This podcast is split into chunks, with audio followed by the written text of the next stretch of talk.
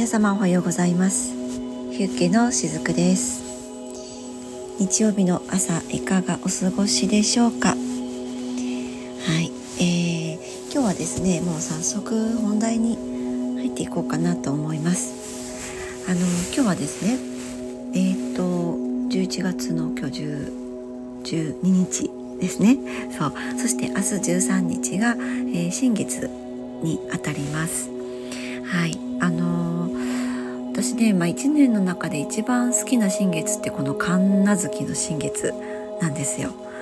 なんとなくですよ、うん、なんとなく、まあ、うまく言葉に表現できないですけども。だからこの神奈月って、まあ、最後の方でもねちょっとその神奈月についてのお話をしようかなと思うんですけども。すごく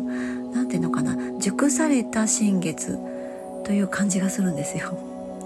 そう。なのでこの、えー、神奈月での新月っていうのはねすごく好きなんですけども、まあ、その新月を迎えるにあたって、まあ、もう間もなく今年もね残り2ヶ月となりましたけれども、えー、2024年に向けての、まあ、今のこう過ごし方というかあとまあ2023年を振り返ってのお話を今日はねしてみたいなと思います。そうで本当にねもう2023年も残り2ヶ月となりましたねなんだかこう気候的にはちょっと暖かい感じもあったりするのであの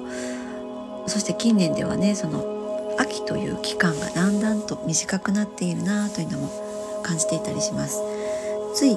先日まではちょっと暑いなって思っていたら急に寒くなっちゃってってね。そんな風にこう秋っていう期間がねだんだんとなんとなく、少なくなっているなっていうのを感じていたりもするんですけれども、まあ、ざっくりと今年のねエネルギーを言うならば、まあ、自分を深めるとか手放す。あとはこう見直しとスタートみたいなねそういった感じがあった方も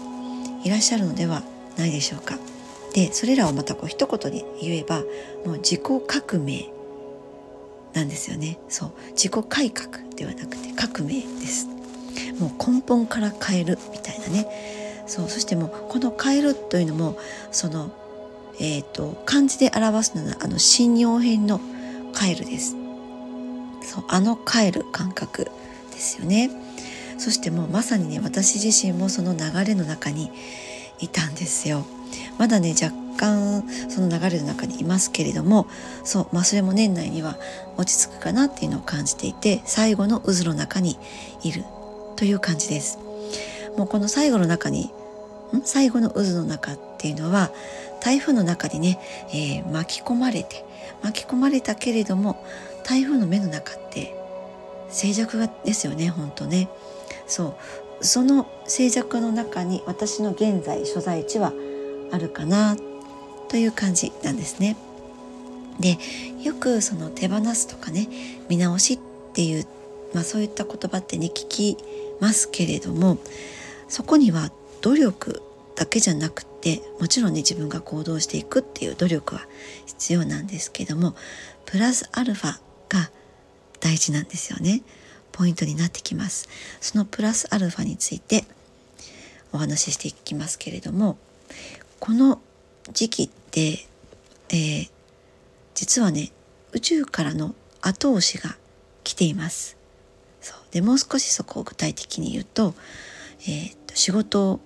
変える人とか、まあ、変わる人とか、えー、結婚をする人とか、まあえーと、離婚をする人とか人間関係が変わる人とかお引越しをする人とかですね、まあ、そんな風に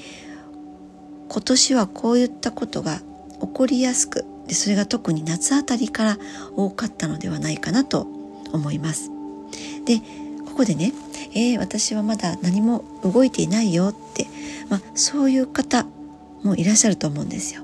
でもそういった方はいよいよです。もう人生を変える天気で年末に向けてそのチャンスが来やすいですっていうことなんですね。ただこの天気っていうものは待っててそれが来る人と待ってても来ない人いるんですね。待ってても来る人っていうのはこれまでにやるべきことをやってきた人です。そうまあ、心当たりあのここの辺りのことはえっと私はノートもね書いているんですけれどもノートのうんとちょっと前の記事に書いています前回の記事に書いてるかな。うん、であの待ってても来る人っていうのはこれまでにやるべきことをやっているので夏頃にちょっとね大きな動きがあったと思います。そしてさらに11月後半から12月あたりまでも、えー、もう一波こういった方はあると思うんですよね。一方で待ってても来ない人はもう自分から行動しないといけないわけなんですけれどもそういった方っていうのは今年はその来た波はあったんですよでもその来た波が小さいかあるいは波が来なかった人ですでそれはその方のまだ現状維持したいっていうパワーが強いということを表していたりするんですね。でもしここで言う後者であればほぼそれをその自覚できていないこともあったりするのでまずはねここでね自分を疑うことから始めてみていただけたらなと思います。この期間にですね。で自分の行動を疑う。あ自分は気づけていないかもとか今は気づく力が足りていないのかもしれないなっていうことを前提にして考えてみたり、まあ、人のサポートを得るっていうことですね。人からの助言をいただいたりとか人に相談をしてみるとかっていうことです。そしてそれをやりながら11月後半から12月に訪れるその波に乗りましょうっていうことなんです誤解のないように付け加えると前者後者それぞれが良し悪しではないです。えー、っとやる人はうまくその波に乗っているしやらない人はそのままだけということなんですね。大切なことはもう自分がどうありたいかだけです。なりたいではなくてありたいです。それが重要になってきます。だから楽でいたいとか自由でいたいとか、えー、人にね好まれるようにありたいとかまあそういったいわば純粋な思いですよね。それがこれは私のエゴだって言ってジャッジするのではなくて自分の中にあるそういった純粋なエゴすらも受け入れていくそうあのエゴがダメなのではなくてこんな願望を抱いちゃダメだみたいにジャッジするそれこそがエゴなんですよ。だから例えば楽になりたい自由になりたいっていうところからのだからお金が欲しいとかだから仕事がしたくないってだからこんな家にいたくないっていうそういった願望とかちょっとこう否定的な願いっていうのはあのここをねちょっとした言い回しに、えー、注意していくだけでも自分の考え方が整っていってちゃんと必要なものが引き合うということになっていくんですね。自分の純粋なエゴに気づけない人とか変えられない人つまりまあ頑固者ですよね。そうあのそういった方はなかなか人生がねしんどくなりやすいです。まあ、といってもねこれは昔の私もそうだったんですけれどもね。そうでも変えたくてもねもう変わらないループにね自然とこうふらっと引き寄せられるように自分から入っちゃうんですよね。私もねそうだったからすごくよくわかるんですけれどももうあの思考パターンが行動パターンにもつながるからこれがねなかなかね抜け出せないと思います。それでももうどうにかしたい自分らしく生きたいってねまあそんな風に自分を意図させることってっても大切なんです。えっ、と私は以前ねそのグラウディングが不完全なままで、えー、意識だけが拡大しすぎちゃって何かこうすごく光が眩しすぎたりとか見えないものが見えたったりとかあとこう空間が歪んで見えたりとかねどこか少し違う場所の部屋の音が聞こえたりとかなんかこう匂うはずのないものが匂ったりとかね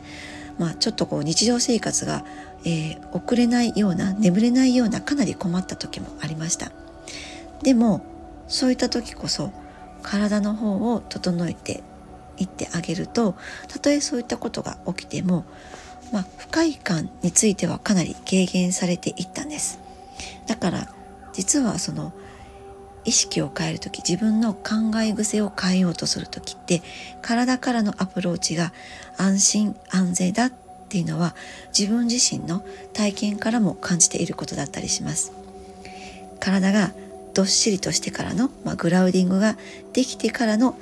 意識拡大で感じることの世界っていうのは同じことがたとえ起きても捉え方が異なっていくんですよね。だから思考パターンが変わっていくそして行動パターンも変わっていって自分の動き方も変わっていてそして自分の目の前に現れる事象も変わっていくとそういう流れになっています。まあ、そういった中でもね私自身のリーディングの質にも変化が生まれていったという、まあ、そういったこともあったりしました。でちょっと話を戻すと宇宙の後押しが今来てくれているので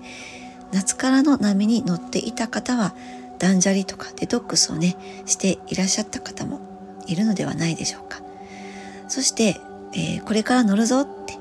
この秋の波を第一波とするような方っていうのはまずは運動とか、まあ、適度な運動ね。あと睡眠食事の改善をしていきながら。そしてだんだんと近づいてきている次の世界、まあ、次の世界っていうのはもうこう価値そのものが物質から、えー、質の良いものっていうものに変わっていきますので何かこう知識を得ることだけではなくて生きる知恵を養うことがより大切になっていくと思いますので是非、えー、グラウディングやってみていただけたらなと思います。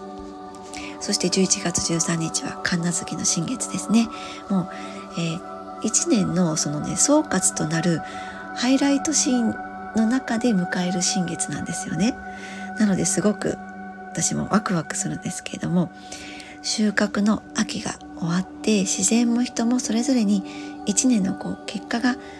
出てもう成果が見える時ですよね。春にはまだ種のようだったその物事っていうものが今ははっきりと姿や形として現れていらっしゃる方もいるのではないでしょうか。そうそんなあなたの生き方の成果を優しく受け止めながらこの新月をお過ごしになられるのもいいのではないかなと思います。はい。といったところで、えー、今日のね配信は11月13日に迎える神奈月の新月に、えー、向けてのメッセージを